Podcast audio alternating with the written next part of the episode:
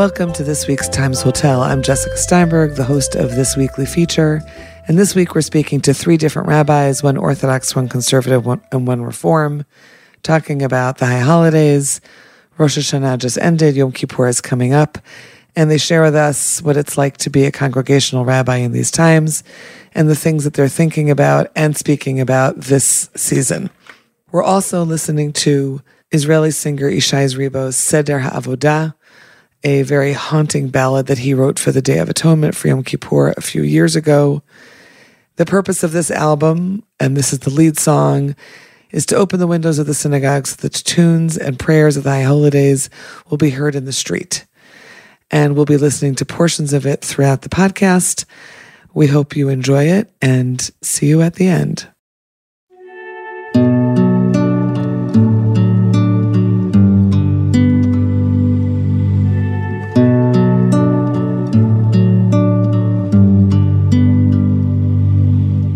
נכנס למקום שנכנס, ועמד במקום שעמד. רחץ ידיו רגליו, טבל עליו ונסתפק. בא ממקום שהוא בא, והלך למקום שהלך. פשט בגדי החול, לבש בגדי לבן. וכך היה אומר, אנא כפר לחטאים, לעוונות ולפשעים, שחטאתי לפניך, אני וביתי. ואם אדם היה יכול לזכור את הפגמים, את החסרונות, את כל הפשעים, את כל העוונות, בטח כך היה מונה אחת, אחת ואחת, אחת ושתיים, אחת ושלוש, אחת וארבע, אחת וחמש. ישר היה Rabbi Seth Farber is the founder of ITIM, an organization committed to increasing participation in Jewish life by making Israel's religious establishment more responsive to the di- diverse Jewish needs of the Jewish people. Rabbi Farber has been awarded a Nefesh B'Nefesh Bonei Tzion Prize and also in 2018 received an Israel Ministry of Aliyah and Integration Award for his outstanding contributions to Israeli society. For the purposes of our conversation today, um, we wanted to speak to you, Rabbi Farber, about your work as the rabbi of Kehilat Netivot in Ra'anana, where you live. Could you first tell us a little bit about your shul? Sure. So our synagogue was founded uh, almost 18 years ago, and it's made up of uh, about 125 families, uh, half immigrants from uh, Western countries primarily, and half uh, native Israelis, people who were born here in Israel. It's a great mix. And uh, over the last year and a half or so, since Corona started, we've had a lot of different communities merging into our community. Uh, we have a daily, you know, minyan every day, and we have Shabbat minyan, which is includes some other other people, and then we have bar and bat mitzvahs from other people, and we have you know all sorts of uh, events and funerals, unfortunately, also from another group of people. And then there's a group of elderly people that actually have required their own uh, you know, my being the rabbi of the community has uh, required me to pay special attention to particularly the uh, community of elderly people who don't come to shul so much, but uh, still need the community services. What is it like? And you've been a congregational rabbi for a long time, right? You've been doing that has been part of your work as a rabbi for how many years? Probably 25 at this point. Okay, right. So when you come up, I mean, being a rabbi during the Yamim Noraim, during the high holidays, is always a very intensive time. I imagine both per- personally and professionally. Where where are you right now? As you were, we are ahead of Rosh Hashanah starting Monday night, and then obviously going into Yom Kippur after that. Where's your head this year? What are you thinking about? And what are you thinking? What are you speaking about? If you want to share, give us a little bit of a sneak peek into your thoughts. Sure. So during a, a regular year, this would be a time where I would be uh, putting my last, uh, dot, dotting my last I's and crossing my last T's on uh, my speeches. Unfortunately, the last few weeks have been focused a lot on uh, less on substance and more on choreography. We're, we've made a decision here in Israel, in Ra'anana, to hold our services outside and outdoors means there's a whole lot of decisions that have to be made. First of all, what kind of requirements for people to get in and how we arrange those requirements and the uh, people in quarantine? Do they have to take tests before, etc.? And those are things that are all on my plate in the end. Uh, because we're uh, meeting outside, that means we're also going to uh, cut down a little some of the service. And one of the things I'm thinking a lot about, Jessica, is the extent to which I should speak at all. When we're cutting out parts of the service, not essential parts, but parts of the service, what does it mean that I've taken out sections of the service that were written a thousand years ago so that I can speak? And that's something I've been discussing uh, discussing a lot with a lot of people. Uh, you know, in anticipation of shofar. So, what should I speak about if we've already cut out, you know, t- uh, minutes, you know, tens of minutes of the service, or even hours of the service? How do we do that? And we want to make sure we end, you know, before the sun hits on the majority of the worshippers. So, those are things I'm thinking about a lot as well. As far as the substance goes, so uh, this year I'm really focusing on transformations. Um, in one of my talks, I'm speaking about uh, there's a famous rabbinic tradition that uh, Joseph, uh, in the book of Genesis, was freed from prison on Rosh Hashanah. And obviously, Joseph goes through a number of transitions uh, from when he's thrown into jail, originally thrown into the pit by his brothers, and ultimately into jail by Mrs. Potiphar, and when he comes out and becomes the viceroy of Egypt. And I'm I'm really fascinated, even obsessed a little with uh, what kind of transformation he goes through and why that would it all be connected connected to Rosh Hashanah. And one of the things I've discovered this year is that Joseph uh, takes on a different tempo in his life, having sat for two years in isolation. And you have to remember, it's really two years in isolation because from when Never he thought about that. Okay. right when he when he interprets the dreams. For those who remember the story in uh, Genesis in the early, you know, late chapter thirties and the early chapter forties, he interprets the dream of uh, the butler and the baker. But uh, and he, then he says, "Please remember me." But it takes two years for them to remember him. So for two years, you can imagine he's sitting there pretty much by himself, wondering hey, what's happened to all my aspirations and all my dreams and everything that I really wanted? And even when I when I was playing a role in someone else's life, all of a sudden that kind of fell apart. And now he comes out after all that, and and one of the things I discover is that the tempo of his life changes significantly. If things were going, uh, uh, and again, one could argue this in a lot of different directions, but. Uh, he, he begins using uh, language that's very, very different. Uh, he has a sense that uh, if he wants to achieve his destiny, uh, I wouldn't say he has to do it fast, but he, he, has a sense of urgency about what he has to what he has to do. Uh, in Hebrew, for those who want to go more in depth, you can see that uh, Joseph uses uh, preponderance of the words maher, go fast and go urgent, following his exit his exit from the from the uh, from the prison. Whereas before, you will never, even though he has many many speeches, he never ever uses that word prior to going into the into the prison. So I think the sense of urgency is something that's that's very fascinating to me. Um, and again, he transforms himself because he has a sense that uh, if he's going to accomplish what he wants to accomplish, he has to spend a little less time on his iPhone, a little more time uh, uh, trying to achieve his goals. Are you already thinking, planning for Yom Kippur? Are you obviously speaking on both days of Rosh Hashanah? So how does that work for you this year? So I'm speaking actually at night and on the first day before the shofar blowing. On the second day, I'm not going to speak at all. I feel like uh, we'll have to see. Right now, I'm not planning to speak uh, because I want to see the heat and I want to make sure I do want to provide some sense of context for people to think about. And at the same time, I don't want to burden people. Uh, as far as Yom Kippur goes, so I'll almost definitely speak at night. I've begun thinking about it. Um, I'm I'm actually interested in uh, thinking about and I've I've done a little research into this into uh, over the last year and a half when when we really faced something unprecedented, certainly in our lives. Um, who who took advantage of this positively? Took the word "took advantage" itself fascinates me. Took advantage of taking take advantage sometimes means.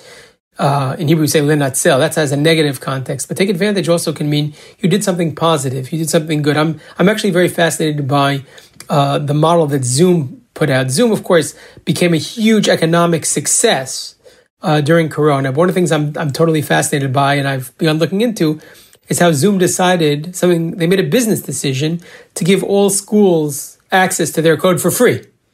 And that's something that right. they took advantage. It was, it was obviously a good business decision, but they also said, we have a set of values in our company and this tragedy, this difficult situation with this pandemic basically provides us an opportunity to promote those values as well.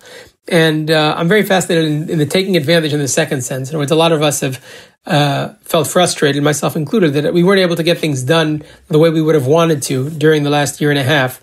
And I'm interested in knowing in the coming years, where we're going to come to terms with having to live with this, what can we do to possibly, uh, you know, promote who we are and and, and move forward, uh, even knowing that uh, the the challenges that are uh, that face us. Right. Give me a little bit of a snapshot of what Rosh Hashanah and Yom Kippur looked like for Kehilat Netivot last year. In Well, much more in the throes of coronavirus. Right. I still feel the pain of those families this year who have you know, who, who are dying every day, and the the people who are you know seriously ill and in hospital. And I see in our community we have people who are sick, and we have people who also passed away during the past year, and that's painful for me. In terms of the basic differences between last year, I think last year was a very unknown. We had we were going into uncharted territory. Here we're in a difficult, difficult place, a place that's unfathomable, but at least it's charted. We know what it's going to look like. We know uh, we had no idea what things were going to look like, uh, and we, we took an enormous risk last year. Last year, uh, choosing to worship together, you know, a few hundred people in a place together, uh, even outdoors, was a was a, a huge risk. This year, I think we're doing much better in terms of we know we're we're all vaccinated. We have, you know, the the Tav Yarok, you know, the green know, passport, the green passport. The green we pass. know that we're you know doing the best we can to make sure to protect ourselves and still there's a lot of unknowns and a lot of challenges in front of us. You want to be inspiring, of course, to the extent that you can be. I don't have any, uh, you know, sense of uh, my my sense of self worth doesn't mean I can really inspire people, but maybe I can say something that will make them think a little. As a time for introspection, it's also a time for for thinking and hoping and praying all together as a people, not just for ourselves or our families, but also for the entire world. There's places where we don't even know the extent to which Corona has reached. You know, you talk about uh, Africa. We don't we don't even know the numbers there. You know, people here are so obsessed with the numbers, and we have no idea what's going on in these places. And of course, India and Brazil, where the numbers are just uh, unfathomable.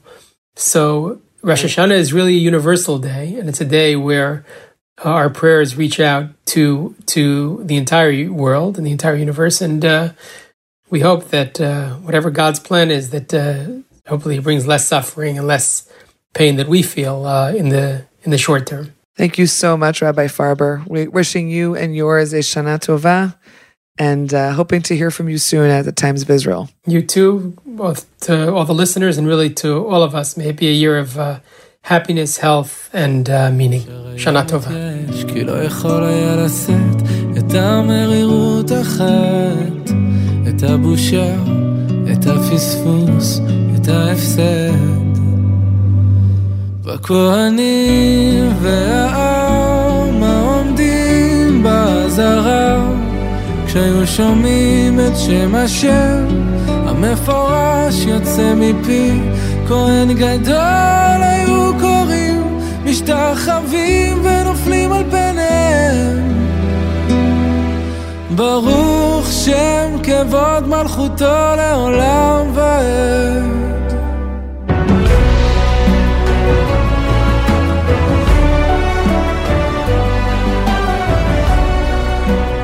We're back with another rabbi. We have with us here Rabbi Aaron Brusso, who is the senior rabbi of Synagogue Bet Torah in northern Westchester. He is also an officer of the Rabbinical Assembly, uh, as well as a senior rabbinic fellow of the Shalom Hartman Institute, and served as faculty for the Anti Defamation League's Bearing Witness program. During his time at Bet Torah, which has been for how long, Aaron? It's my How long has 13th that year. Been? Your 13th year. Rabbi Brusso has been a vocal supporter of immigration rights and was awarded the 2020 Human Rights Hero Award from T'ruah. Welcome, Rabbi Brusso. It's a pleasure to be here with you, Jessica. Glad to have you. So, first, tell us a little bit about Beit Torah. What kind of synagogue is it? What does it look like right now in our unfortunately continuing days of COVID? Yeah.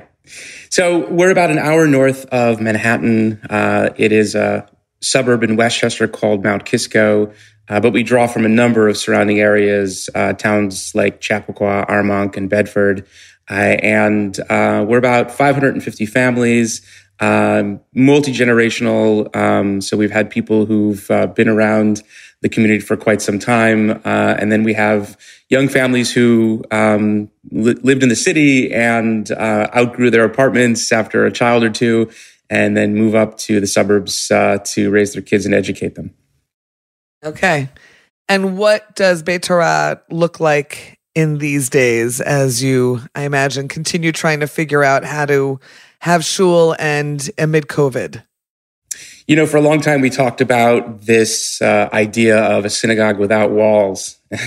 and that's exactly what we've become. Okay. Um, you know, at, at one point it was a vision and now it's like necessity. Um, and uh, so, you know, I mean, I, I think that, you know, in, in the depths of the pandemic, um, it really um, was as most places were, uh, not not an in person experience. It was very virtual in every sense of the word. And you know, the way I like to describe it is that um, you know we were all adrift, and we did everything we could to tie our rafts together so that we can maintain a sense of community um, through this unprecedented time. Um, and now we're we're heading back, um, but it's really very much in an in between space. Um, we were, I think, for quite some time in this post temple era. And uh, now we're really um, heading back, you know, in a sense to um, to you know the the sacred space, and yet not entirely. And so, you know, we have some in person and some online, um, and so it's it's right now it's a bit all over the place. Not easy to be a congregational rabbi in these times. So what and then how does it look for you as you, you know, we're the day before Rosh Hashanah, I imagine you're all done with your sermons. Um, it's always stressful, I know, for rabbis to get those sermons done and to feel like you are sending out the right messages that you're that you've been thinking about. What have you been thinking about? What are you speaking about over these next high holy days? Yeah, so I I was trying to really gauge where people have been at emotionally, uh, and you know, um, being in touch with people during the pandemic was to be aware of all the disappointments, all the losses, um, all of the exhaustion, and you know, at this point, in addition to the fact that the pandemic persists, we have uh, a tremendous number of international crises that seemingly are um, you know, um, may, you know, c- coming at us uh, through you know all kinds of media, radio, TV, social media, all the time. And so I'm getting a sense that um, it's it's a lot. you know, um, we, we we have um, a, a community with a tremendous capacity for uh, love and care and generosity, and there's lots of ways that they demonstrate that. Um, and yet, I think there are limits to um, what we can put out. Uh, and so, the question I'm asking on Rosh Hashanah, uh, first day, is, you know, w- what's the state of our empathy? Um, it's it's one of the most important things that makes us a human being: the ability to have empathy um, for something outside of ourselves, for someone outside of ourselves.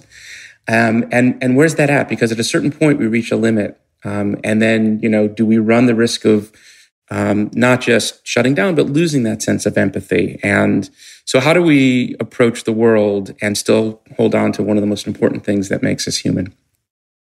Okay. Second day of Rosh Hashanah?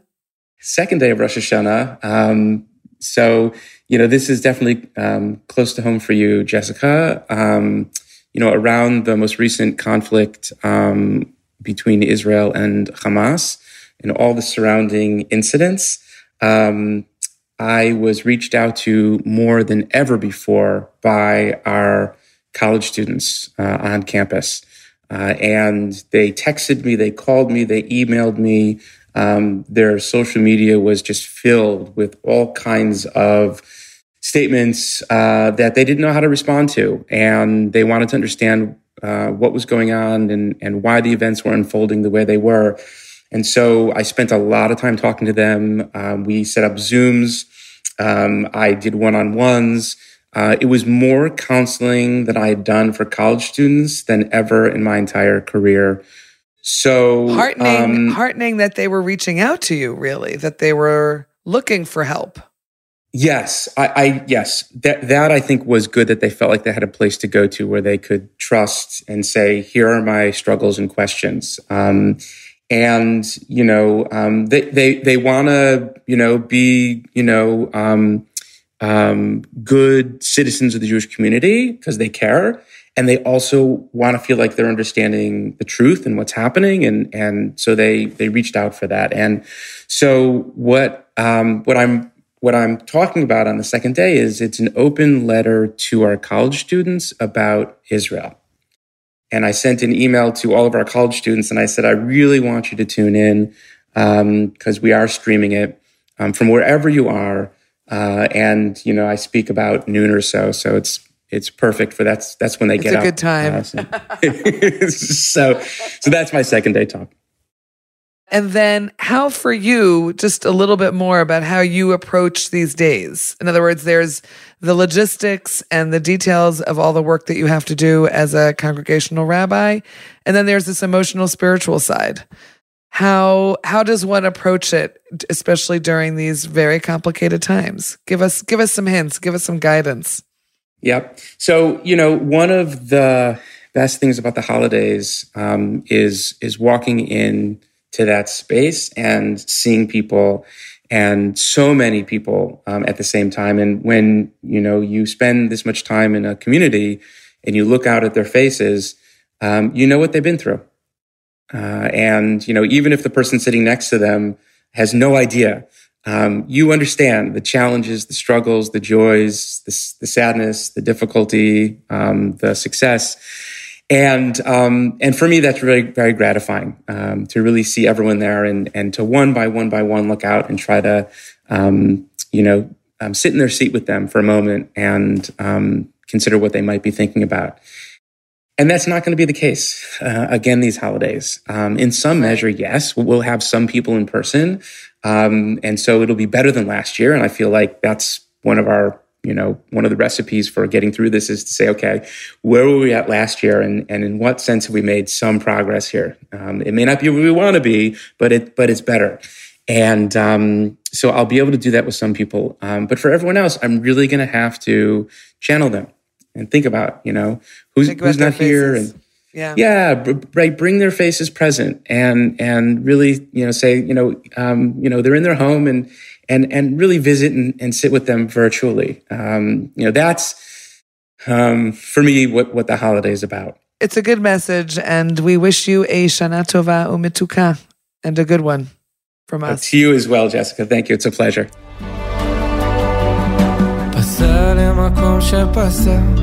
פניו לקודש, אחוריו להיכל. ללא רבב היו שווים פיו ומעשיו. בא ממקום שהוא בא, והלך למקום שהלך. פשט בגדי לבן, לבש בגדי זהב.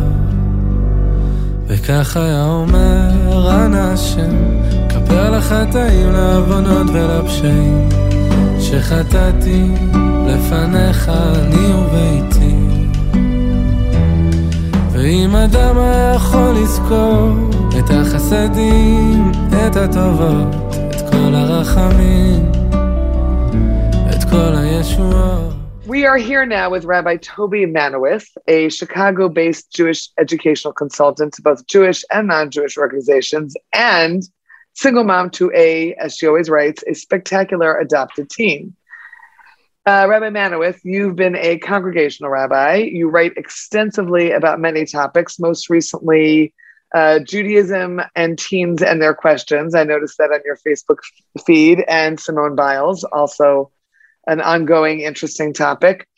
And more relevantly for us right now, as we head into Rosh Hashanah, you're going to be running Rosh Hashanah services for an assisted living and independent living facility near your home in Chicago. And I would love to hear what you're thinking about right now on this Rosh Hashanah, second year that we're living with COVID 19, what you're speaking about. But first, first tell us what this what these services are going to look like for you, for you and for them and for your congregants. Sure, sure. So um, last year, we were one of the only people, one of the only groups in the Chicago area to have uh, services in person. Uh, we had them outside. Um, spaced apart everyone's had to have reservations their names were on their chairs the books were preset um, this year the facility has had um, people are allowed to congregate once again. They're allowed to eat meals together. So we'll be meeting inside the facility. Um, everyone masked. Unfortunately, that means this year that no one can have guests. Um, but they're also thrilled to be with each other and to have uh, services. Um, the only big difference for me, besides being inside, um, is that I'll have a different shofar. Um, I'll have a, a, bigger one because it because the um, sound carries a little bit further and just like last year, um, I'll put a mask uh, on the end of the shofar because it's not possible to put a mask on the end of me while I'm blowing a shofar. Right. So you you run the whole thing. You are the rabbi. You are the cantor. You are the shofar blower. How, what is that like for I, you, given the roles, the many roles you have to fill? Yeah. Um, so, you know, I would say that in in a regular circumstance, I you know I've done that before uh, when I worked for Hillel, and um, in any other circumstance, I would say that it's exhausting, but the people at the at the facility are so incredibly um, thankful. And so eh, just they're so into it you can see on their faces that that it's okay. And also you know for for some of them um, i'm their daughter's age or their their child's age. And so like because they're not seeing their family um, and i'm you know coming directly from my family dinner i think you know there's something about it that like helps them a little bit. And so you know it, it, it like there's also a little bit of pastoring in there that you know might not normally happen at a regular service. Right. So what will you be talking about with them? Do you give a regular kind of sermon on both days? Is it something shorter? What does it look like Right. So, um, uh, Monday night, um, I'll be telling a story, and it's a it's a, a famous story about um, basically how um, the angel of death, but looking like a man in rags, comes to see. Um, meets a police officer in an alley, um, and it's a young police officer, and they're so pompous that um, that the angel of death doesn't take them um, and says, you know, you're so pompous that basically I'll save you, but here's here's the reason I'll here's here's what I'll do. Here's why I'll save you.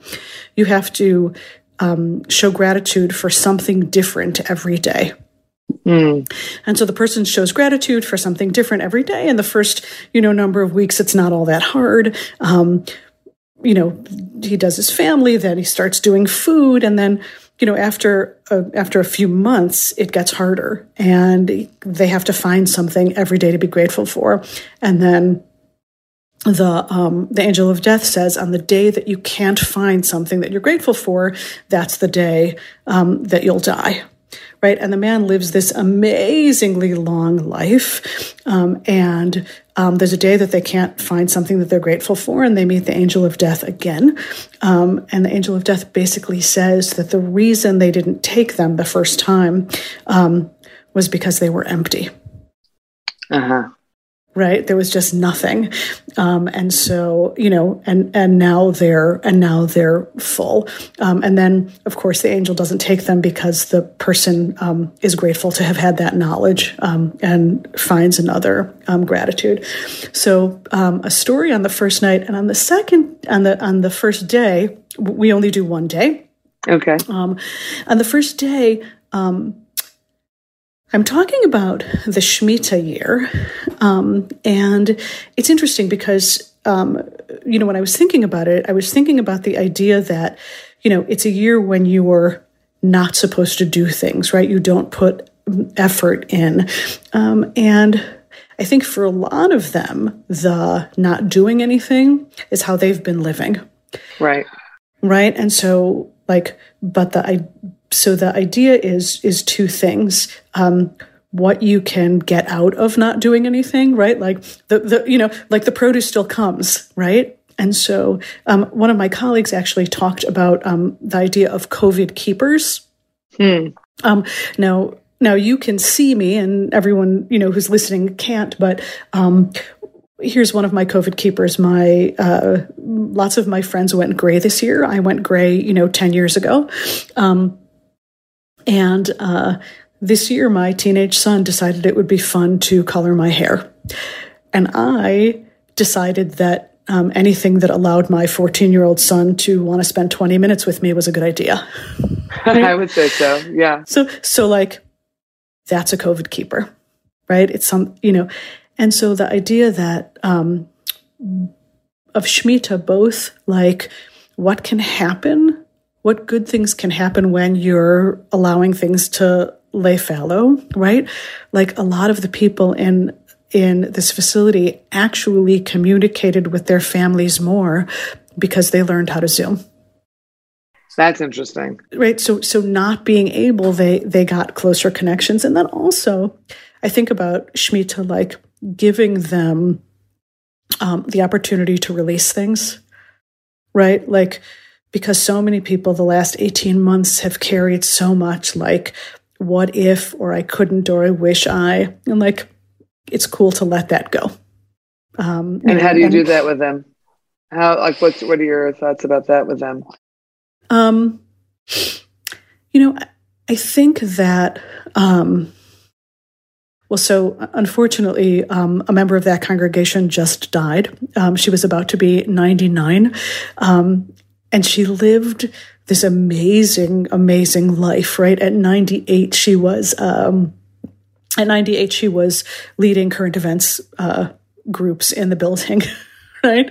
Phenomenal, um, right? phenomenal, phenomenal, right? And and she died in this amazing way. At, at one o'clock in the morning, she told her caregiver that her husband was talking to her. At nine o'clock in the morning, she told her caregiver that her husband told her to come home, um, and then she took a nap and, and died.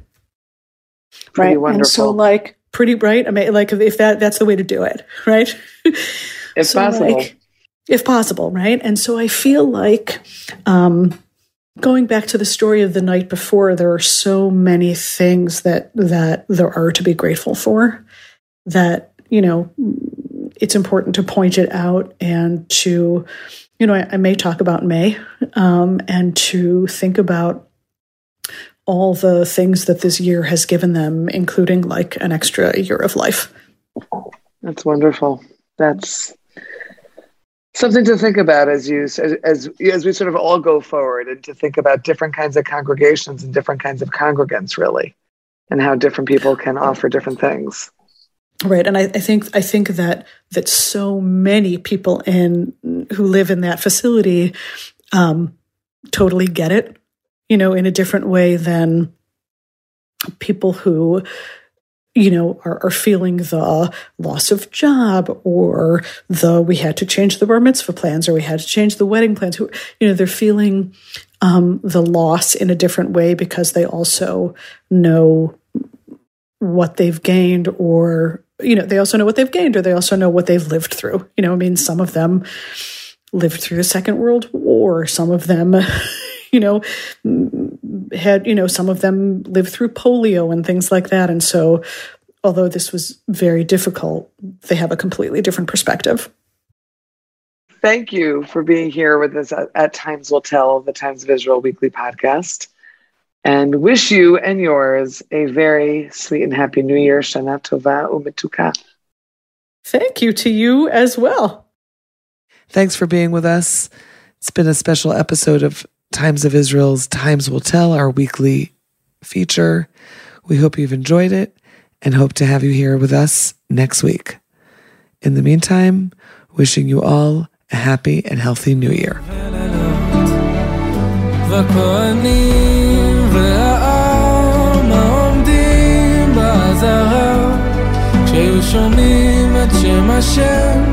המפורש יוצא מפי כהן גדול משתחווים ונופלים על פניהם.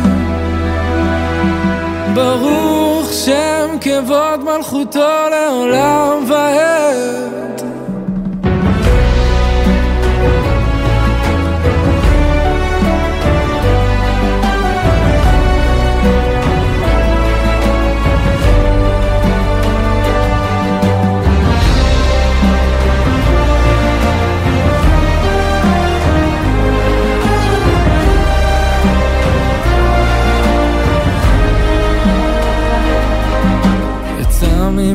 שיצא, ורעד במקום שעמד. פשט בגדי זהב, לבש בגדי עצמו, וכל העם והכהנים היו מלווים אותו לביתו, ויום טוב לאוהביו, כי נסלח לכל עדת ישראל.